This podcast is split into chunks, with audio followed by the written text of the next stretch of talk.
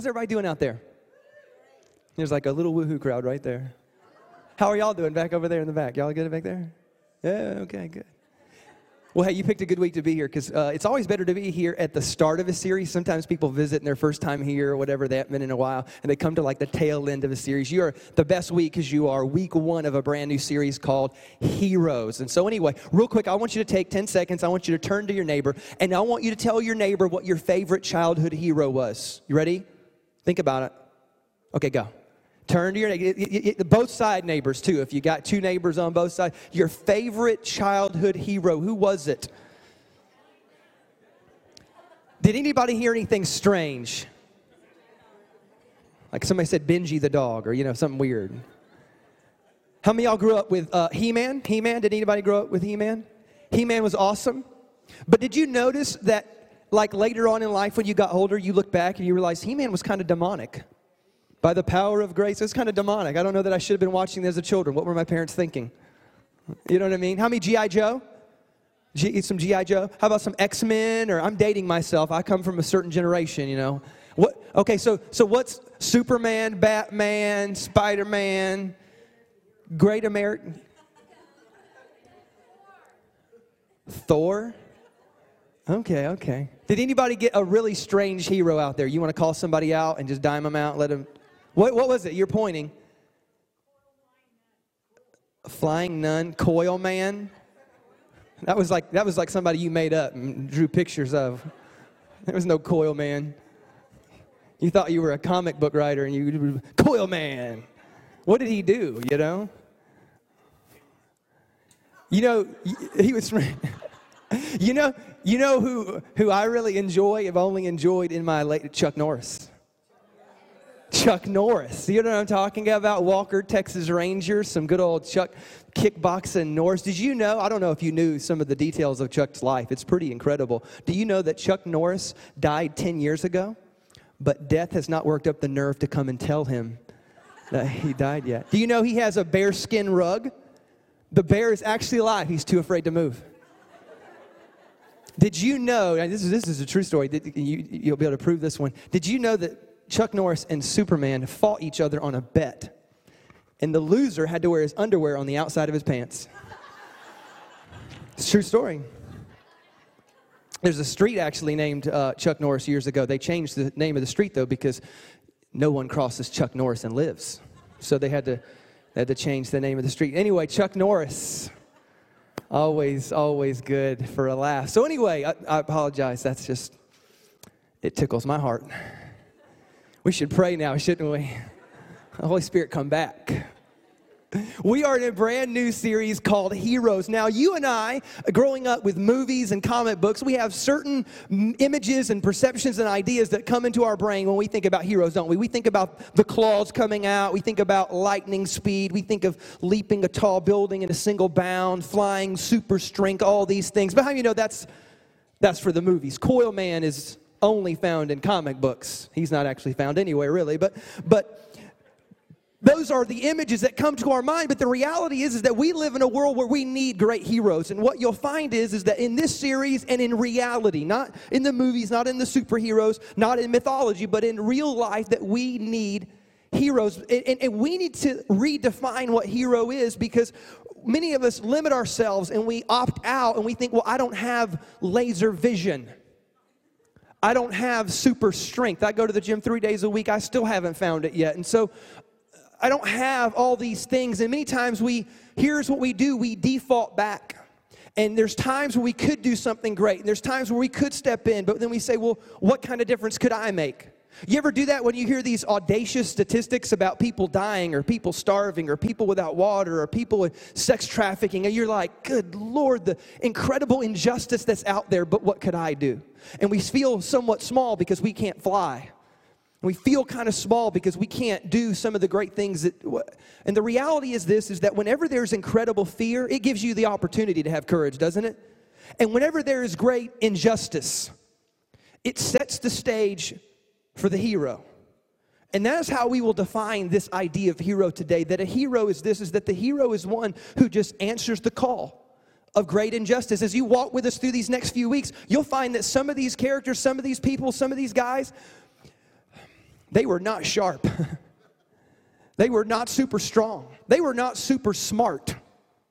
Some of them were frail. Some of them were weak. Some of them were full of such doubt and insecurity, and yet somehow they kept making these little small steps towards answering the call of great injustice. Do me a favor, let's bow your heads and close your eyes with me today, and we'll pray as we begin to look at this series. The Bible says that um, there are heroes out there.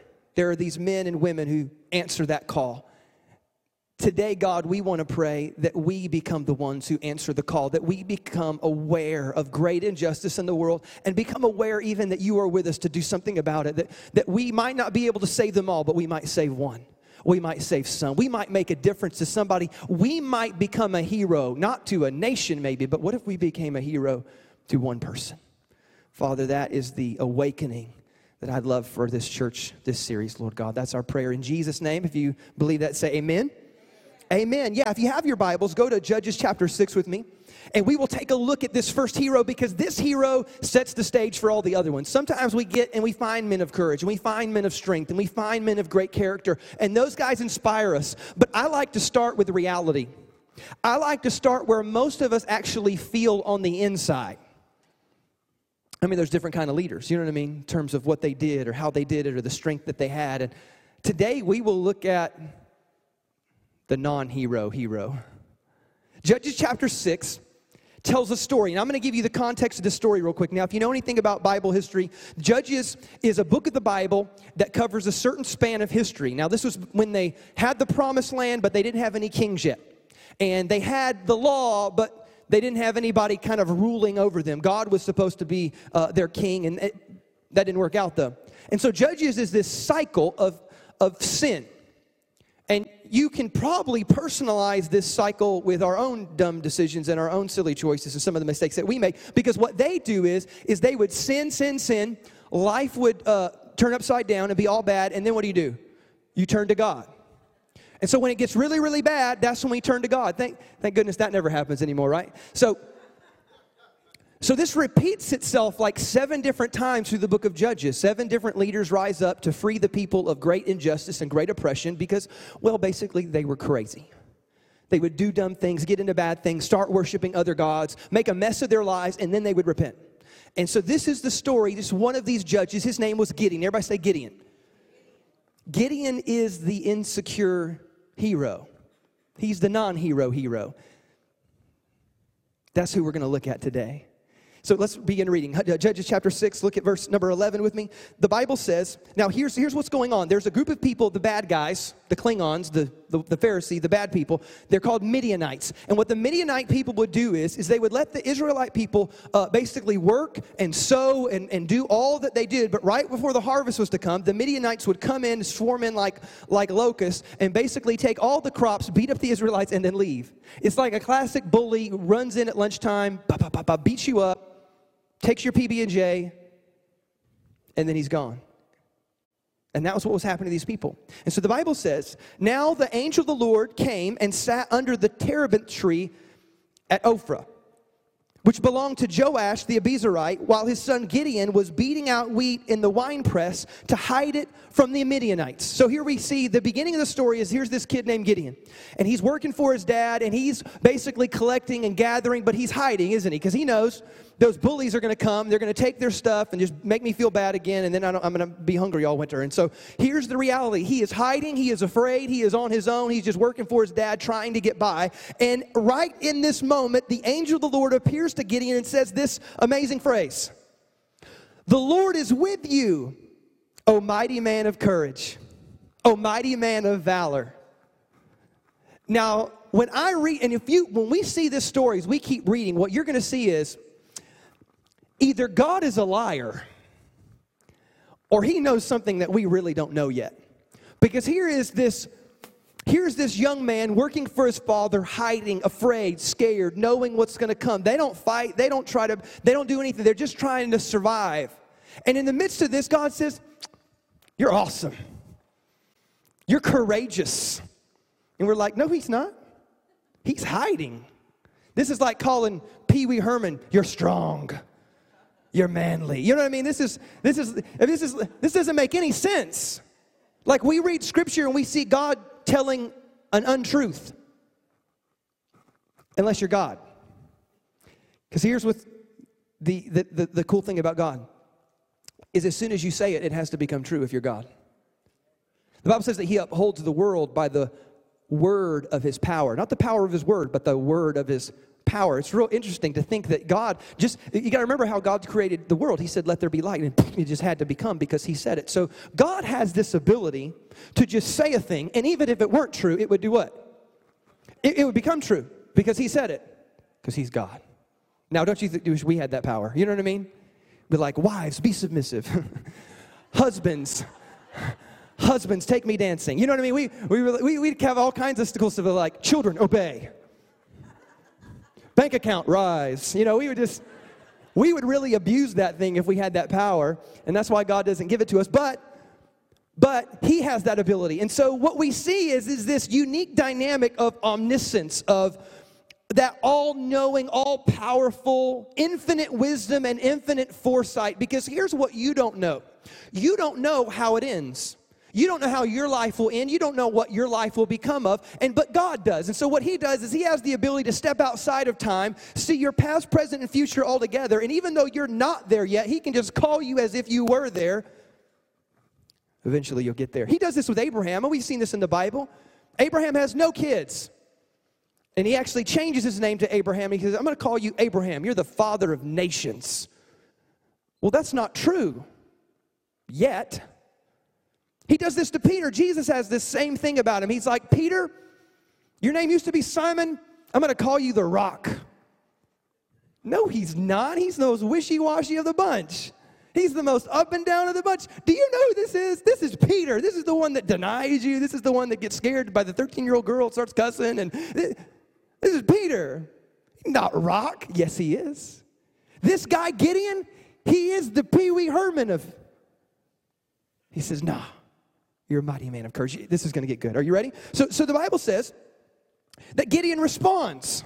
And I love Gideon's response. And, and what you're going to see here is seven steps to greatness. If you're taking notes, I want you to follow along. This is how you define greatness. This is how you become the insecure hero. This is how you do something great and become a hero for somebody. Seven steps to greatness. And it all begins right here with Gideon's response. He says to the Lord, Please, sir, if the Lord is with us, why then has all this happened to us?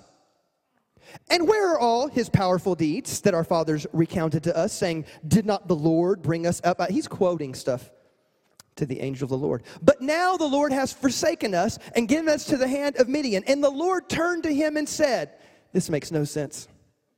This is how you know the Bible's true. It, it doesn't, like, no one would write it like this if, it, you know, they were trying to write a great story. He goes, And the Lord said to him, Go in this might of yours and save Israel. I feel like Gideon, you know what this first step to greatness is? Doubt God. According to Gideon's path, just doubt God. Just, I don't know. I Because you got to think, he, he, says, You mighty man of courage. And Gideon's first response is like, Whoa, whoa, whoa, where you been? Where's the big God? He saved us. He's big and mighty. He's awesome. He's this. Where have you been? And his first response is to doubt God. And then he goes on to quote God back at him Aren't you the one that saved us from Israel or saved us from Egypt? And, and then God, as if he was not even listening, as if he was completely ignoring Gideon, he says, Go in this might of yours. All Gideon just said was, God, where have you been and why haven't you? And you didn't, and how you, you could have and you should have. You mighty man of courage, go in that might of yours. Doesn't make any sense, does it?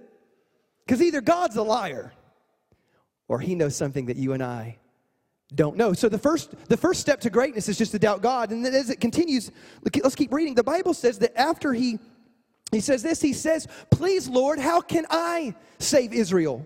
Behold, my clan is the weakest in Manasseh, and I'm the least in my father's house. Step two to greatness doubt yourself. Doubt God, number one. Number two, doubt yourself. Look at every reason why you shouldn't and make a list. Look at every reason why God can't and make a list. Look at everything that's bad about you. And sometimes we do this, don't we? We get into the, these, these questions where we're like, but God, did you know? Do you know where I came from? Do you know what I've done? Do you I'm not talented, I'm not gifted. I mean, he calls this guy named Moses to be the to, to be the mouthpiece of God. He's like, I stutter. I can't do this. You have chosen the worst possible candidate. God's like, no, no, no, this is going to be great. You can do it. But I stutter. I can't. I stammer. I can't. I can't. And many times we do this. We look at our, and we've had dreams we don't act on them. We've had desires, we don't move on them. We've had ideas, and we don't pull the trigger on them. We've got all these things, and what we do is, is we doubt ourselves. Can I get an amen out there? Don't act like we're not like all like Gideon in some way. And so we do this. We we start examining our own uh, checklist, and we say, well, well, I'm too fat, or I'm too skinny, or I'm too short, or I'm just. I, I, I'm not good at this, and I stink at math, and I'm not this, and I, who can I help? But look at my dysfunctional life. And you're probably right. But God doesn't look at you that way, does He? He's like, go in that might of yours. All that doubt you've got, you're going to do great. So if it makes you feel any better, if you've are if you doubted God, you struggle with believing in God, you're a perfect candidate for greatness. If you struggle with insecurity and beating yourself up and looking down on yourself, you might be the perfect candidate for what God wants to do. Doesn't that make you feel a little bit better today?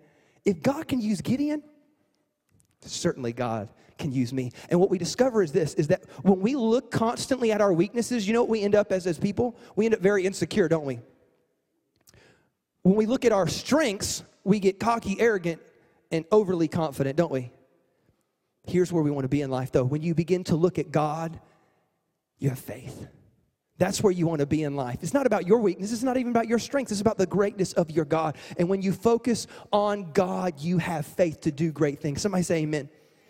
So let's keep reading. This is just a cool story. We're going to walk through it. We won't read everything because there's too much, but we'll, we'll, hit the highlights. So, so the Bible says that after this exchange with, with God and where have you been and I'm a loser and you don't even, you picked the wrong person, that finally God gives him um, this, this, this you know, assurance that I'm with you. You can do this. I pray you're a man of courage. And so he he does this in verse 17. He says to him, Well, if, everybody say if, if I have found favor in your eyes, then show me a sign. Don't you love that? If this is real, I want a sign. I want a sign that it is you who speak to me. Please do not depart from here until I come to you and bring out my present or my offering and set it before you. And and the Lord indulges. He goes, Okay. This is step three. Step three to greatness is test God. Well, at least according to Gideon, it is. And this is what he does. He's like, Well, Lord, if this is real, you stay here and I'm going to go. Uh, and if this, do you ever do if questions with God? You don't ever do that, do you? You don't ever like, if God?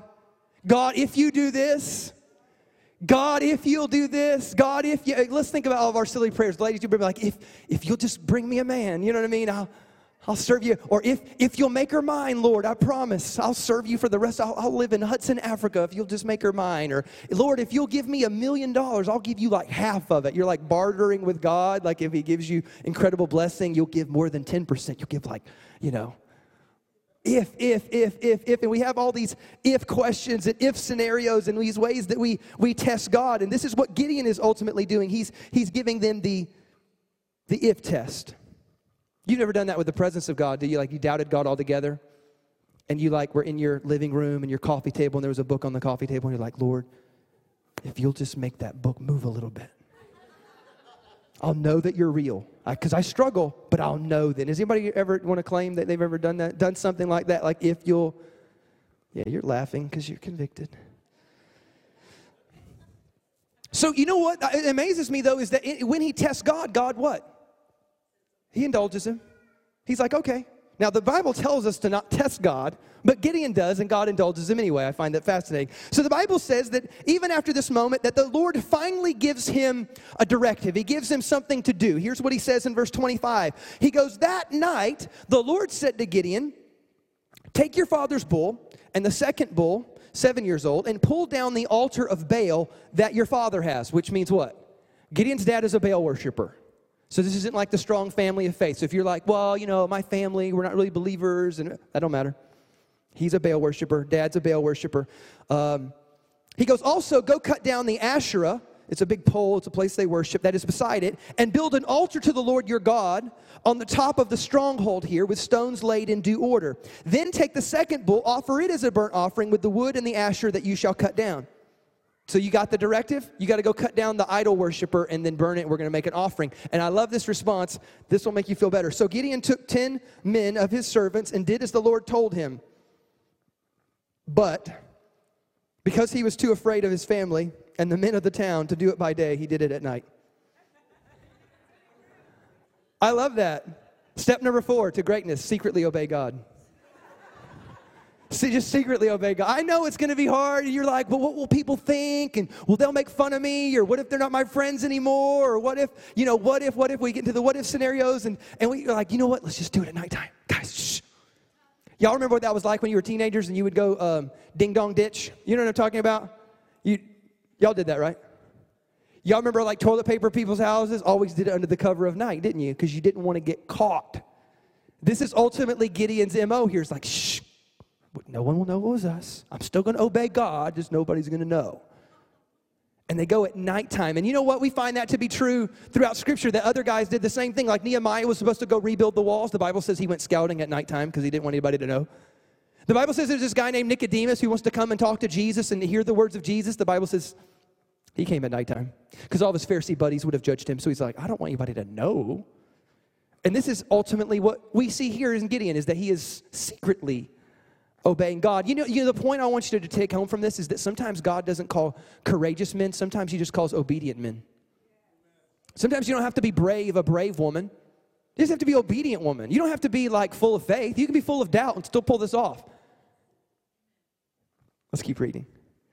The Bible says, then I'll just tell you this part of the story, that after he tears down the altars and after he does all this, God tells him, You're going to destroy the Midianite army. To which I'm sure his response was, you're out of your mind, you know?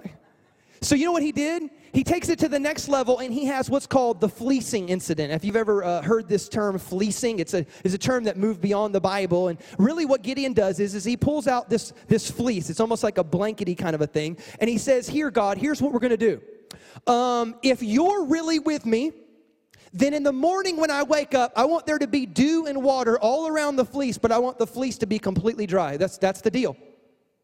If you do that, I'll go. And you know what God does? God obliges. God's like, all right. So he literally alters nature to, to pull this off. He alters uh, molecules in nature and all this. To, and then you know what? Gideon, you would think the next morning Gideon was like, all right, he's with me. He doesn't. He says, okay, God, I know you just altered nature, but you're going to have to do it in reverse now because I'm still not sure. So this time what I want you to do is, is I want there to be dew on the fleece, but everything around it be dry. If, if you do that, then I'll go. Step number five is need more validation. You need more validation. We need to test God some more. Gideon is a riot, isn't he? He makes us all feel better about ourselves as human beings, as followers of Christ, trying to step out and do something great, trying to be the hero. He makes us feel like, good Lord, I could do it if this guy could do it. And this is what he does. He pushes and he tests God. He goes, at first it's just like, well, if Lord, if Lord, if you do this, I'll do this. If you do this, I'll do this. Now he is just absolutely flat out testing the miraculous nature of God. And, and sometimes we do this with our sin. I, I realize that I do this, like test God with my sin. Do you guys ever do that? Like, you know, for, for years, I always had a heavy foot and I would always speed. And for the longest time, because God really loves me, I would just get warning tickets. Like, warning, warning, warning. I'd be like, the favor of God is on my life. I remember one time I was driving, and I was coming from church, believe it or not, and I was driving like 90 miles an hour, 100 miles an hour. I don't know what I was. I was a teenager, and, and this car kind of pulled out in front of me to where I had to slow down. And sure enough, two seconds later, a cop just goes right by. I thought, man, they would have impounded my car. I was going so fast. And so, so I, I'm like the grace, and then all of a sudden, I feel like the grace lifted. I had tested God too much, and I got ticket, ticket, ticket, ticket. ticket. Right, babe? Or my seatbelt, same thing. My seatbelt, I forever was rebellious about my seatbelt, and I would never want to wear it. And I kept getting warning, warning, warning. It's like because God loves me so much. Um, and all of a sudden, the grace, the testing, I was done testing God. I'd push God to his limits of grace. Todd, wear your stupid seatbelt. You know, that's so I got seatbelt, seatbelt, seatbelt ticket. Here's what I want you to do is don't test God with your sin. Never test God with your sin. Because ultimately, when we don't learn consequences, God allows our sin to catch up with us. Not because He hates us, but because He loves us. And if we don't learn consequences, we don't change. And if we don't change, we end up ruining our lives and the lives of everybody around us. So just be careful not to test God with your sin. That's just a, a side nugget. That was free. That's not even part of the sermon. Somebody say amen. So the Bible says, Judges chapter 7, early in the morning. I don't know why his dad named him Jerub, Jerubbaal. Gideon and all his men, they camped at the spring of Harod. The camp of Midian was north of them in the valley near the hill of Moriah. And then the Lord said to Gideon, You have too many men for me to deliver Midian into their hands, in order that Israel may not boast against me, that their own strength has saved her. Announce now to the people anyone who trembles with fear may turn back and leave Mount Gilead. So 22,000 men got up and left. So, like, look, they have, th- now this is pretty good. Gideon rallies the troops, he rallies the tribes, he rallies the clans. They have 32,000 soldiers. You know God's with you because he's been watering the grass and then the fleece, and he's, you know, he's doing all the testing that you're putting him to. And you've rallied the troops, and you're like, okay, God's with me. The important part is plus 32,000 men. And God says, look, here's the problem with your scenario, Gideon. I know you're a super insecure guy, so I'm going to lean into your insecurity now. You have too many men. Because if you go defeat the Midians with 32,000, here's what people are going to say. People are going to say that I lended you a hand. And I don't want that. I want full credit for this. So here's what I want you to go do. I want you to look at all the men and say, hey, look, if you guys are afraid, don't even worry about it. And then how many men get up? 22,000 men get up and just walk away. All of a sudden, your army is cut by a third. Then he goes on and, and ultimately he, he, he cuts it down even more. He says, I want you to go down to the river and watch how they drink water. If they lick water like a dog, they're not in the, they're not in the army anymore. But if they cup it and pull it to their mouth like this, they can stay. Well, for some reason, all these dudes decide to lick like a dog, and Gideon ends up with 300 men. How many know your insecurity would start bubbling back up again? Like all that fleecing stuff, that is irrelevant now, God. I am back to, I am alone. I am afraid. I cannot do this. You don't know who you asked. I am I'm the insecure hero. He's got 300 men now against the entire army of the Midianites. And he, he gathers his troops, all 300 of them. And they begin to plot an attack and they begin to kind of get close to the Midianites. And this is, this is what he does next. The Bible says that Gideon. Well, let me back up real quick here because step six is really, really important. Number step six is this need more validation. I don't have time to read every bit of it, but he goes down and he says, Look, God, there's no way this is going to happen. And, and God tells him, Look, go down to the camp, just to the edge so they don't see you, and listen to them. And the Bible says that because of listening to them, he goes, They're going to say this. And basically, the, the Midianites were afraid. And it reinforced to Gideon that he, in fact, was doing God's work and God's will and that God was with him. So, so step six, if you're taking notes, is need even more validation. And what you find is this if you're an insecure person out there, which we all are to some degree, but if you're a, a, a really insecure person, look, my preaching just put that dog to sleep. That dog is was asleep. I hope my preaching just is is this helping anybody out there? Okay, good. I just put that dog to sleep. I didn't want to put you to sleep. So sorry, I'm back. What you'll find as an insecure person is this is that the key to overcoming your insecurity is not to wake up one day and all of a sudden feel like a million bucks. It's not to wake up one day and all of a sudden everything's just changed and you don't even know why. And if God did something miraculous in your soul to where you, you know what it is? The key to overcoming your insecurity is just taking one small step of faith after the other. It's usually not going to be a big step of faith. It's going to be these tiny little baby steps. You're going to baby step it to security. You're going to baby step it to faith in Jesus. You're going to baby step it to doing great things for God.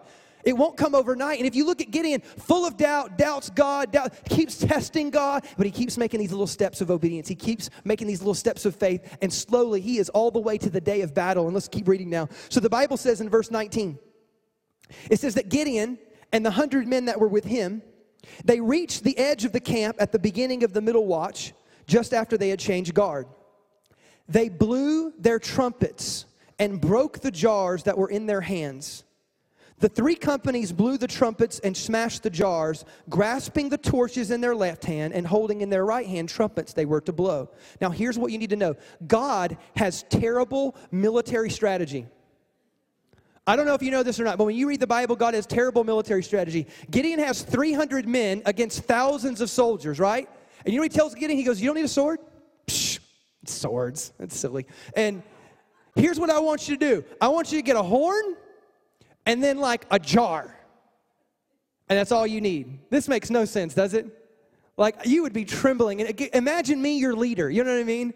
I am Gideon, I'm your leader. No, you don't need swords. We're going to defeat them without swords. It makes no sense. You just need a trumpet and a jar, and they put a light inside the jar, and they take 300 men, they spread them out in groups of 100 around the entire camp of the Midianites, and then literally at one moment, they're supposed to blow the trumpet and then smash the jars, and the light that would be in the jars would shine. And it was this, this is their strategy.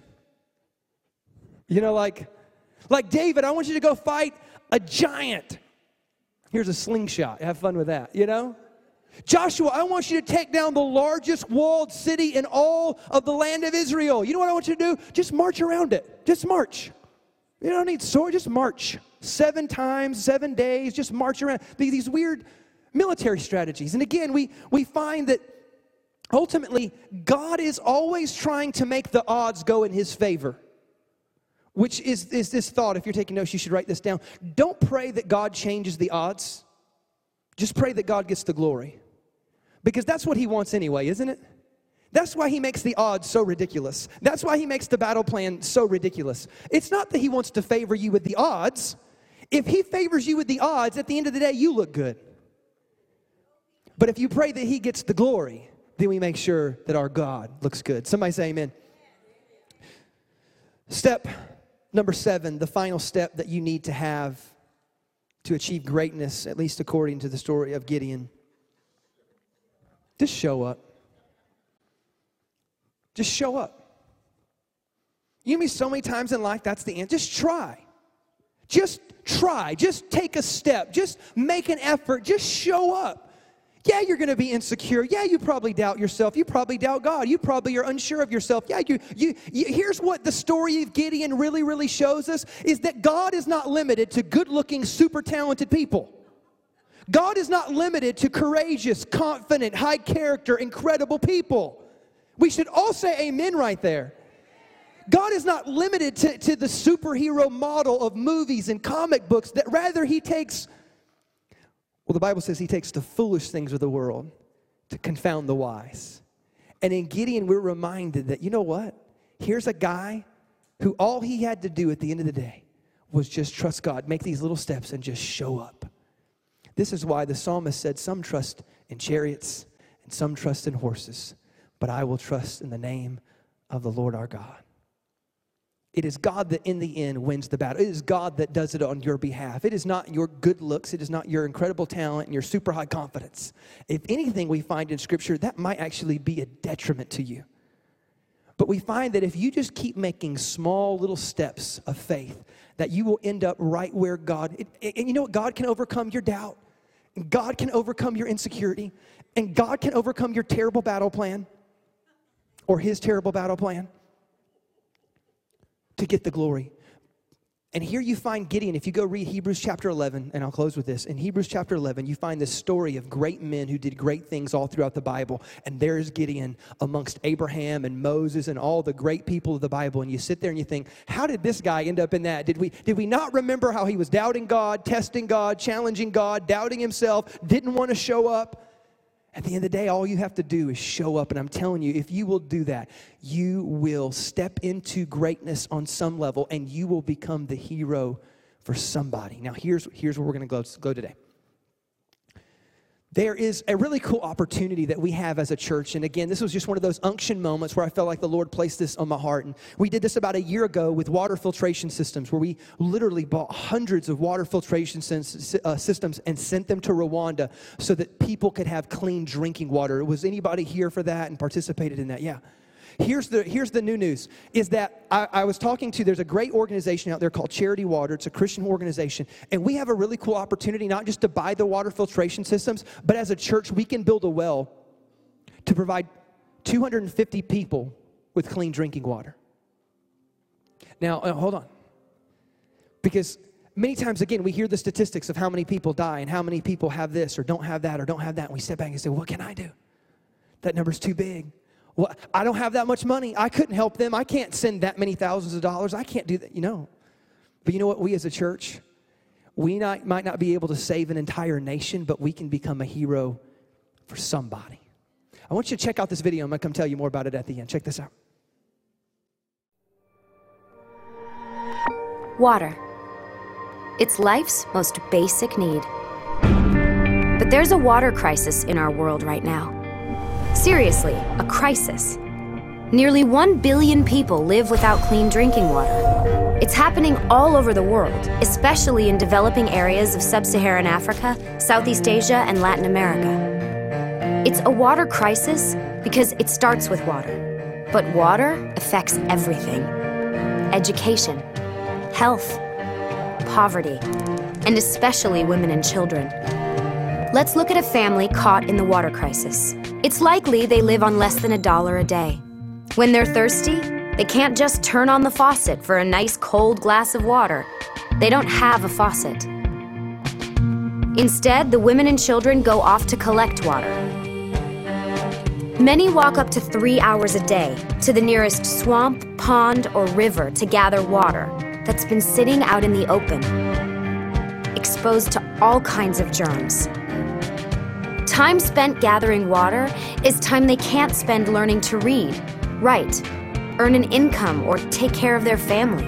Some women in sub Saharan Africa spend more time collecting water than any other activity they do in the day. And the walk isn't just hard, it's dangerous. The women are alone and burdened with 40 pounds of water. Many get hurt. Sometimes they're even attacked. When they make it home, the little water they've collected isn't clean. Some families know their water is contaminated with germs that cause diarrhea, dehydration, even death. But what choice do they have?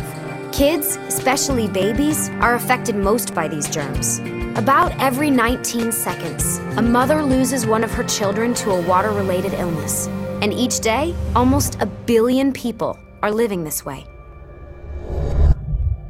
Until they get a little help. The water crisis is solvable. There are solutions. Some are brand new and innovative, like water filtration systems. Some are age old, like drilled or hand dug wells. These solutions bring clean water much closer to the people who need it.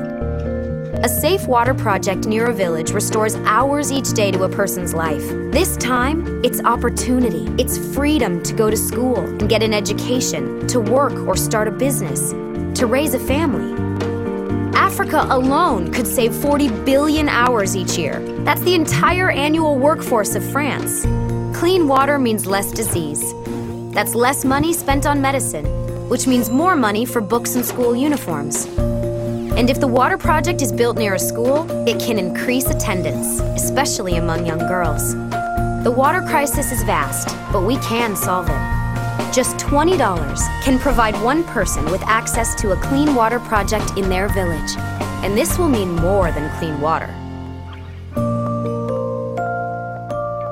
Because water changes everything. Join us. Sometimes we, we, we wait too long.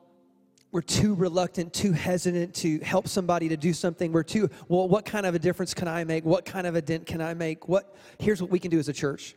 As a church, you and I can build a well in Rwanda for a little over $5,000 and provide clean drinking water to 250 people. So, can we as a church save the world? No. But I can provide clean water for those 250 people, and I can be their hero. I don't know about you, but uh, I want to be the hero for somebody. I want to make some small steps of faith. I want to do what I can, as big or as little as that may be. And so here's what we're going to do as a church. I want you to begin to pray today um, because in two weeks, we're going to take a special offering at the end of service. And I just want you to begin to pray now God, what would you have me do? That's, uh, again, this isn't guilt based. If, if, if your money's too tight and you can't, don't, there's no guilt involved at all. But many of you are out there and you know your heart was moved towards compassion. You know you need to be the hero for somebody. You know you can make a small difference. And together as one church and as one body, we could do something great for some other people. who have no ability to pay us back and who owe us nothing at all.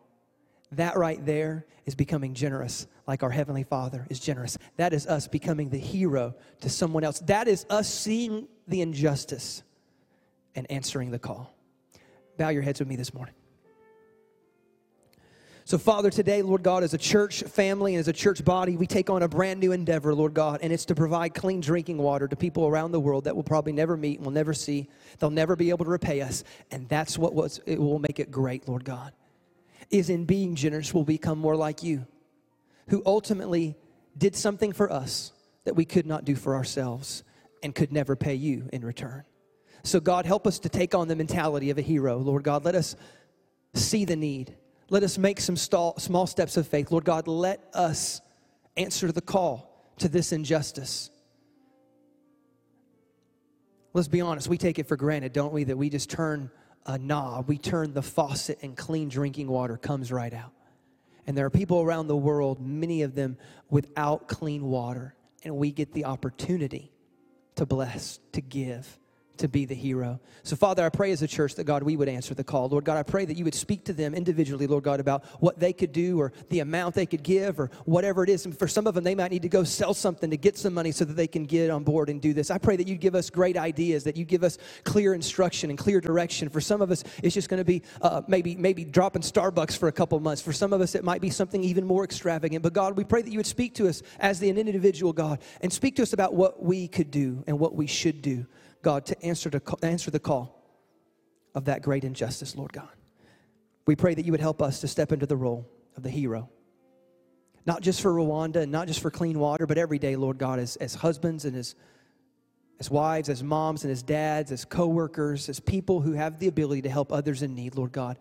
Help us to see ourselves as the hero of the story because ultimately, Jesus, you are the hero of our story. Father, we thank you and praise you in his holy name. Somebody shout, Amen. Amen. Yeah, give the Lord a big hand clap this morning.